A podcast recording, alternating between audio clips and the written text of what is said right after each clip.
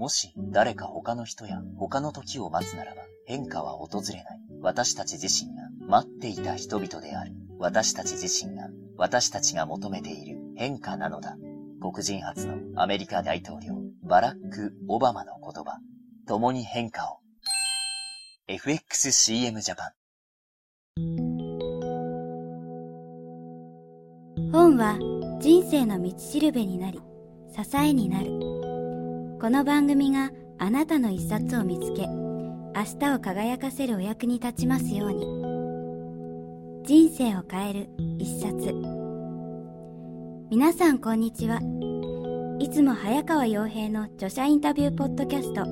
人生を変える一冊をお聞きいただき、ありがとうございます。番組に入る前にお知らせです。ビジネス書ポッドキャスター早川洋平が ebook を発売しました。題して、好きなことを仕事にして会いたい人に会えるようになる。人生が好転するビジネス加速術。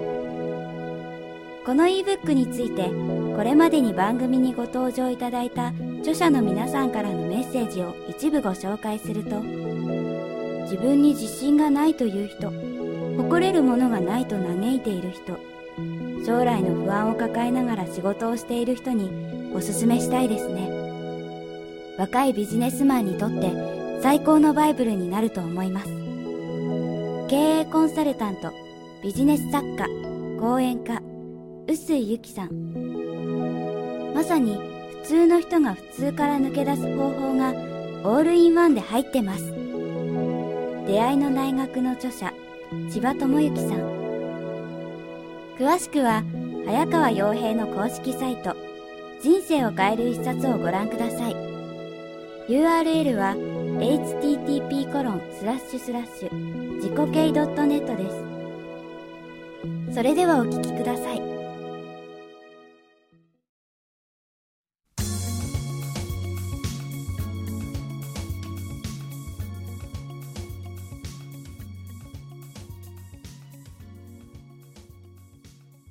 えー、皆さんこんにちは、えー、今日は同文館出版から発売中の1回きりのお客様を100回客に育てなさい、えー、著者の高田康久さんをお迎えしてお話を伺います。高田さんよろしくお願いします。よろしくお願いします、はい。え早速なんですけども高田さん今の、まあ、お仕事と、はい、まあ、そこに至るまでの経緯じゃないですけども、はい、あの教えていただけますか、えー、今はですね、えー、東芝 IT コントロールシステムといって、あの東芝100%の子会社で働いています、でまあ、いろんなことをやってる会社なんでなかなか一言では言いづらいんで、まあ、僕の舞台だけやってることをお話ししようと思うんですが、ええ、うちはあの顧客管理ソフトって言ってあのパソコンのソフトで、はい、あのお店のお客様を管理するソフトを販売している舞台ですね、はい、このどうですかそのここに至る経緯っていうと僕の場合はもう非常にシンプルなんですが、え、もう入社以来18年間、はい、実はもうずっと同じ会社ですね。で実は僕たちはバブルの申し子っていうとあれなんですけど、はい。えー、いわバブル真っ最中にだからいわゆる売り手市場の時に、はい。えー、あの入社したものですね、はい、一番うちの時も多くて同期が福岡だけでも二十何人いたんですよ、えー、でもそれがもう毎年毎年こうクビになったりあるいはやめてたりえー、もうどんどんクビになりましたね。で正直僕もやっぱり実はリストに入ってることは後から知りました、ね、本当ですか？本当ですよ、えー、信じられないです それからちょっとあの一発奮起をして、はい、まあ、それが起点になって、ね、え。あのまあ、こう頑張ってきたんですけれども、うん、本当に5年間ぐらい全く売れなかったんで、あそうですね、あの下手するとクビになってたところですね、はい、あの早速、今回のこのまあ1回きりのお客様を100回客に育てなさい、90日でリピート率を7倍にアップさせる簡単な方法というのが、あの刺激的な タイトルなんですけども、あの今回のこの本書を書いた理由と、はい、まあ、実際、特にどんな人に読んでもらいたいかみたいなことがあれば教えてください。そうですねあのまあ、僕のクライアントさんが、えー、いわゆる飲食店さんとか美容院さんとかいう店舗経営者の方たちが基本的に多いんですが、顧客管理ソフトを僕はずっと販売してたんですね。ところが、あのまあ、普通コンピューターやってそうだと思うんですが、はい、顧客管理ソフトを販売すると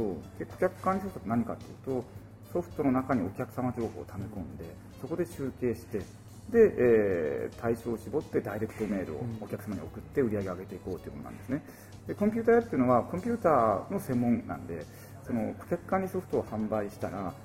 顧客管理ソフトの操作指導しかしないわけですよ。ああまあそうですねイメージではですよね。だから例えばトヨタ自動車で車を買うとその車の運転の仕方は教えてくれないです。よ車の機能は教えてくれますけど運転は自分で覚えてきて買ってくださいよ、ね、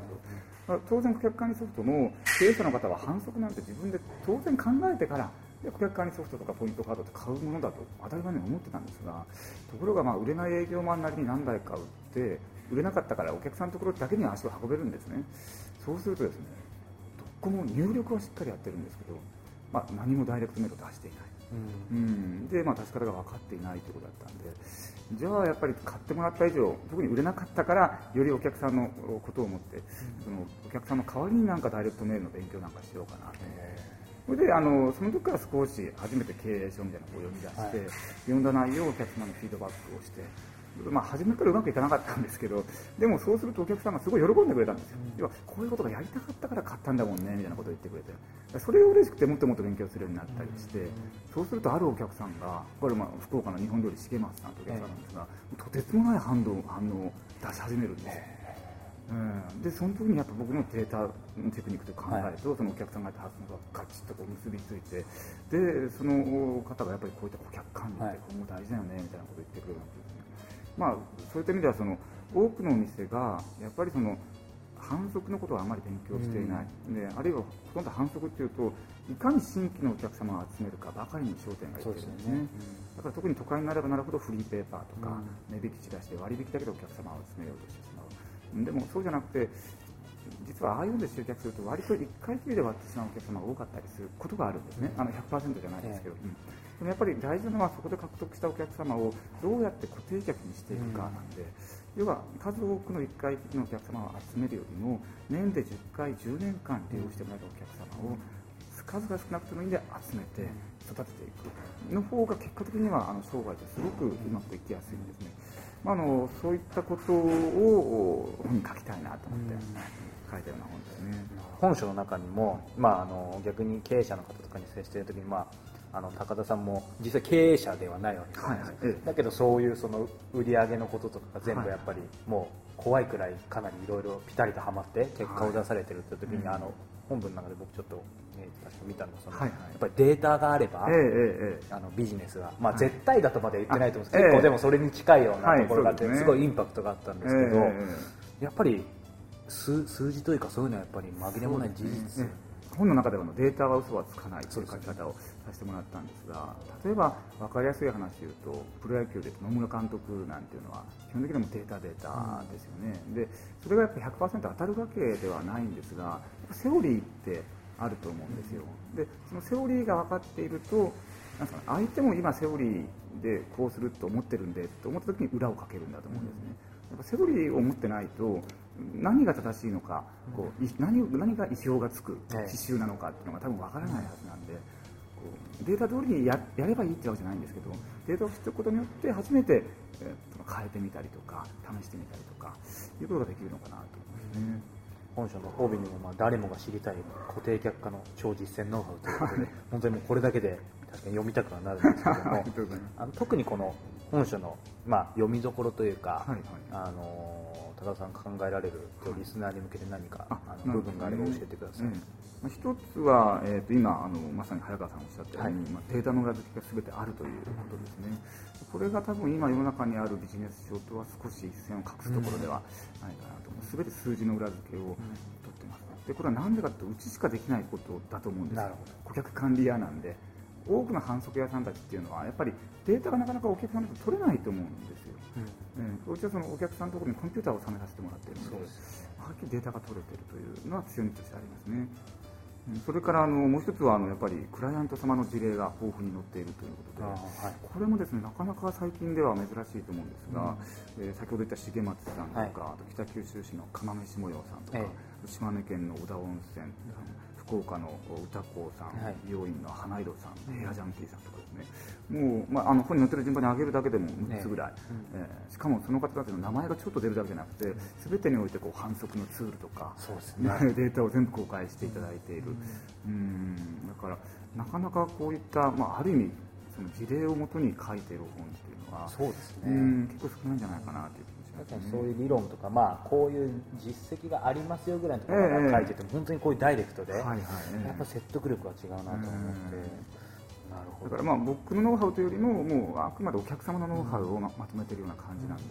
うん、で僕はまあもう一つそう言ってみるともう一つの読みどころっていうと僕自身が非常にこう頭が悪いんで、え本当にですねもう本をですね読むのも昔今のこそ慣れたので早かったんですけど、はい、もう全然1ページ2ページ読むだけで意味がわからないんで止まってたんですね。うん、その時にやっぱ自分がわからないんでお客さんがやってることとかを分かるように理解して、はい、あじゃあ僕みたいな人に分かりやすく説明するのにはこういうふうに説明したらいいんだろうなと思って、まあ、本当にこれ半年かけてあの書き上げたんですけれども。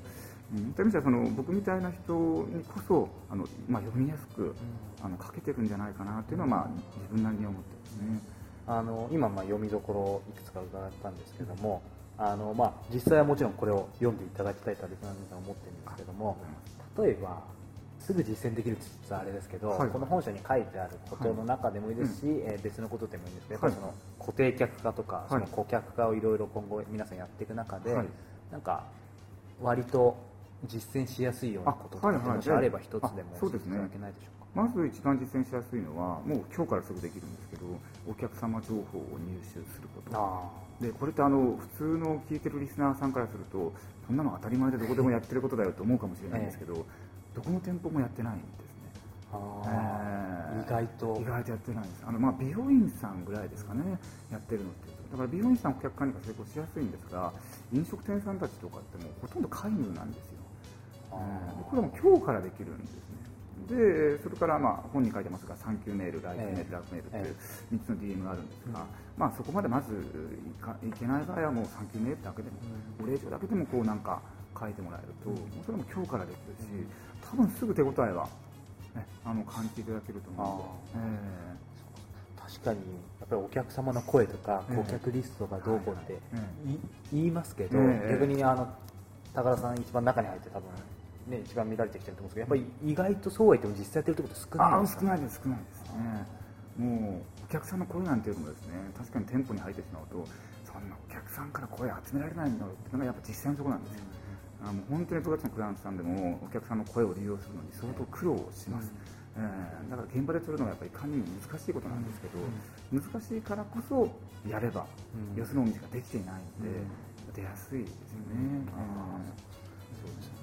ちょっと本書の内容から話が変わるんですけども、はい、日頃ですね、まあ、もう全国回られるぐらいかなりお忙しいですけど何か実践されてる時間術じゃないですけど、はあ、何か時間について心がけていることがあれば教えてください、これもまあ実はいろいろやってるんですけどね、えー、僕はあの時間的に全部に時間かかるんですよ全てにおいてやっぱのどまだし。そうなんですか？行動するのにもですね腰も重いし、えーまあ、だからこそもう人の時間術みたいな本はたくさん読んで、まあ、試していろいろやってみて、えー、だからまあいろいろ試すんで少しずつ多分あの実践できてるんだと思うんですけど、はい。一番、まあ、いろいろあるんですけど、一つは、まずはもう1日24時間しかなかったんで、それをこう時間をまず増やすという意味では、まあ、無駄な時間を削減すること、で相対的な時間を増やすしかなかったんで、はい、ある時から僕はですね本当はコンタクトだったんですが、はい、考えてもコンコンタクトって朝5分から下手すると入れ間違ったりすると10分ぐらいかかるんですね。ですね、うん、帰ってきても外すでしょ、はい、下手すると20分ぐらいかかるわけです1日。でそれを思ったらもうコンタクトやめてしまった。それ初めて聞きました、最低でも1日10分かかるんでということは1週間で1時間でしょ。1時間あったら本がちょっとやめちゃう、はい、だからちょっとやめちゃったんですそれからタバコをやめましたね。タバコタバコもですねやっぱりタバコ吸ってると気持ちいいし、はい、イライラするときは吸ってると楽なんですけどやっぱりイライラして吸ってるときに5分10分無駄にしてるはずなんですよ。で思考も止まってるし特に今東芝なんていうのはあのオフィスでは吸えないんで休憩室に行かないといけないんですね。休憩室に行ってみんな30分ぐらい帰ってこないわけですよ、はいタバコ吸わない連中は休憩してないんですね。そう考えた時にもやっぱりタバコってすごい一日無駄にしてるなと。いうので、まあ、これ苦労しましたけどタバコをやめましたね。ゴルフもやめましたね。ゴルフはでもですね健康のためにやった方がいいと最近思い出したので、えー、今からちょっと始めようかなとは思って思ってます、まあ、無駄な時間をやっぱ減らすっていうのはよく言いますけど、目コンタクトをやめて眼鏡にしたって初めて聞きました。本当にこれは目から鱗です。僕も実はコンタクトなんですけど。ああいやいや。それはね人それぞれあのあると思う。いやでもそう言われてみれば確かにそうです、ね、結構時間取りますよね。で痛いしですね、それとですね、昔は全然本を読まなかった。はい、ええというあの高田さんがまあ今ものすごい読まれてるというふうに伺ってるんですけど、そんな中でもまあ人生に大きな影響を与えたような本があればあそうですね。教えてください、こう何年ですかね45年はい。の間に多分僕を置き換えたのは本当は僕は座右の書っていうのは実は7つの習慣なんですが、は7つの習慣は好きですね、でも本当にあの実は自分を一番変えたのはちょっとベタかもしれないですけどやっぱり神田先生のあの非常識な成功あーはいは初めてだったですね、ああいう実は多分自己啓発の本を読んだのが。あ本当ですか、えーで親戚の結婚式の時はい。に時間があったんで本屋に行って買ってたまたま手にしてもう食えるようにちょっと読んでしまってですね、はい。あのまあ、親戚には申し訳なかったですけど、休憩中とかにもそのもうなんかなこんな本が世の中にあるんだと思ったぐらい、えーやりたくないことをピックアップしようと。かあそうですね。真逆ですよえね、ーでもねあれで僕はその時すごい悩んでたんで、ええ。あこんな考え方があるんだと思って、それからやっぱりやりたくないことは、サラリーマンなのにすぐにはできないですけどリストアップしてやらないように、こうかそういうことに持ってったんですよね。うーんああやっぱあれは人生を変えてくれたですね、あと本を書いていいんだということとか、うん。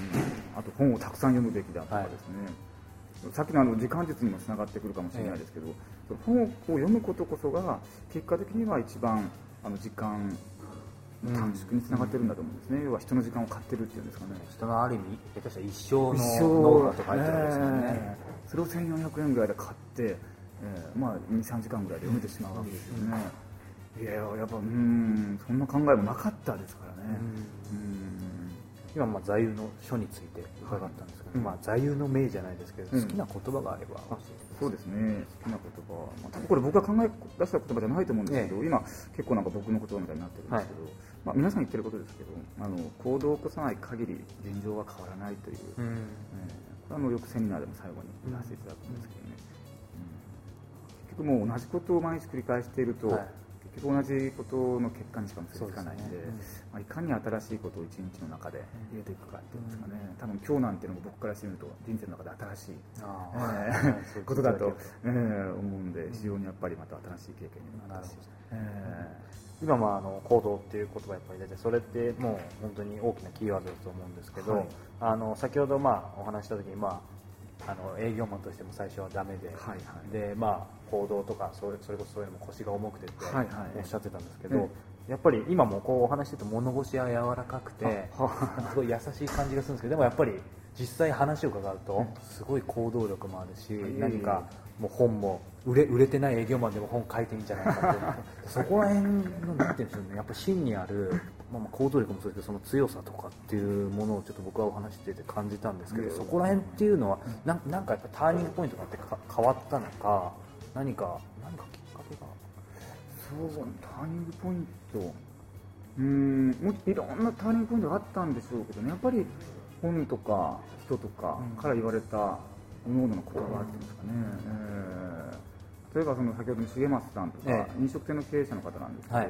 その方と一緒にいた時にもやっぱりその方から学んだことっていうんですかね、要は全てのことの責任はお前にあるんだみたいなことを言われたんですね。その感覚がなんかある時セミナーをして、はい。あの主催者の方たちが別の主催者だったんですね。僕たち招かれて公演に行ったんですけどそこで向こうが用意してたプロジェクターが壊れてたんですそしたらこう当然セミナーがしにくいわけですね、プロジェクターなしでやらなきゃいけないんで。でも向こうの準備が悪いと思ってしまったんでその愚痴を帰りに重松さんに言ってたんですけどいやそれはお前が悪いんだと。そのプロジェクターが壊れることを想定してなかった。らあお前それから僕はあの今日はちょっとホテルに置いてきましたけど、セミナーの時は自分でプロジェクターを1台大きなものを持ってって、パソコンは2台持ってってでプロジェクターも現地で用意してだからもう全部2台体制、えーでやるようにとかですね。これはもう極論明日雪が降って遅刻してくる会社員っていうのはこれはもうダメなわけですよね、まあ、僕もたまにしますけど でもそういう心構えで、うん、雪が降ることを想定して止まってもいいように2時間前から行くとかなんか全部自分のせいなんだなとかそういうなんかいろいろなこうターニングポイントはえいろんな経営者の方とかあるいは本からいただきましたかね。一瞬やっぱり僕もそういう言葉をその全ての行動の責任は自分でみたいなこと、僕も本で読んだ時は、うん。いやきついなと最初ね。思いますね。でも確かにええそれってきついようだけどやっぱり自分の中にちゃんと持ってれば、はいはい。やっぱりいろんなところで役に立つし、ええ実際想定外のことって起きますよね。そういう時に限って起きるんですよね絶対起きますね、ええ。最後になんですけども、今回この1回きりのお客様を100回客に育てなさい、えー今日お話伺ってリスナーの方も皆さん、えー読んでみたいと思う方もいらっしゃると思うんですが、はいそういった人に向けてですね、はいまあ、この本書の中で一番言いたいことはいという部分も踏まえて何かメッセージを、なるほどですね、まあ、本の中ではですね特にまあ固定客化作りはい。ということについて、まあ、テクニック論を中心にお話をしてるんですが、まあ、実は一番最後にあのそういった反則術よりも大事なことというのを書かさせていただいています。うん。でそれが実はあのビジョン設定という、あはい。ええこう目標を持つ、まあね、ありきたりの言葉ですけど、えうん、夢を持ってその夢を自分だけのところで、えー収まらずに社員さんに話したりなんかして、はい。一緒に夢を追いかけていくってことをやってもらうとあの結構よくうまくいってるお店が多い、はい。えーこれはもう間違いないと思うんですね、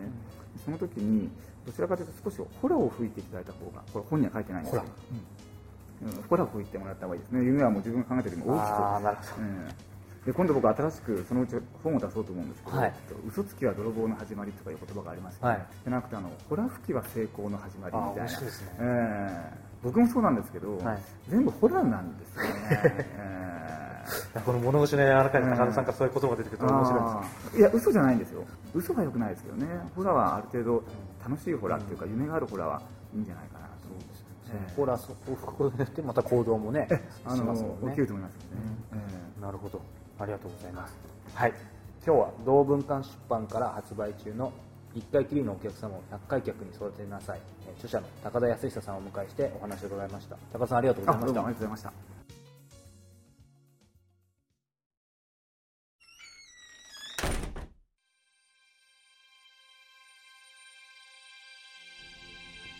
インタビューの模様はいかがでしたか？サイトでは今後ご登場いただく著者さんへの質問フォームも設けていますので、こちらもどしどしご応募くださいね。また、このポッドキャスト人生を変える一冊2では、リスナー特別特典として、ビジネス書著者15人への早川のゲリラインタビュー音声、モチベーションを上げるならこれを読め、ビジネス著者15人おすすめの一冊を応募者全員にプレゼントしています。ダウンロード先は iTunes 上に配信されている PDF。無料プレゼント、ビジネス著者15人ゲリラインタビューをご覧くださいね。それではまた次回のポッドキャストでお耳にかかりましょう。ごきげんよう。さようなら。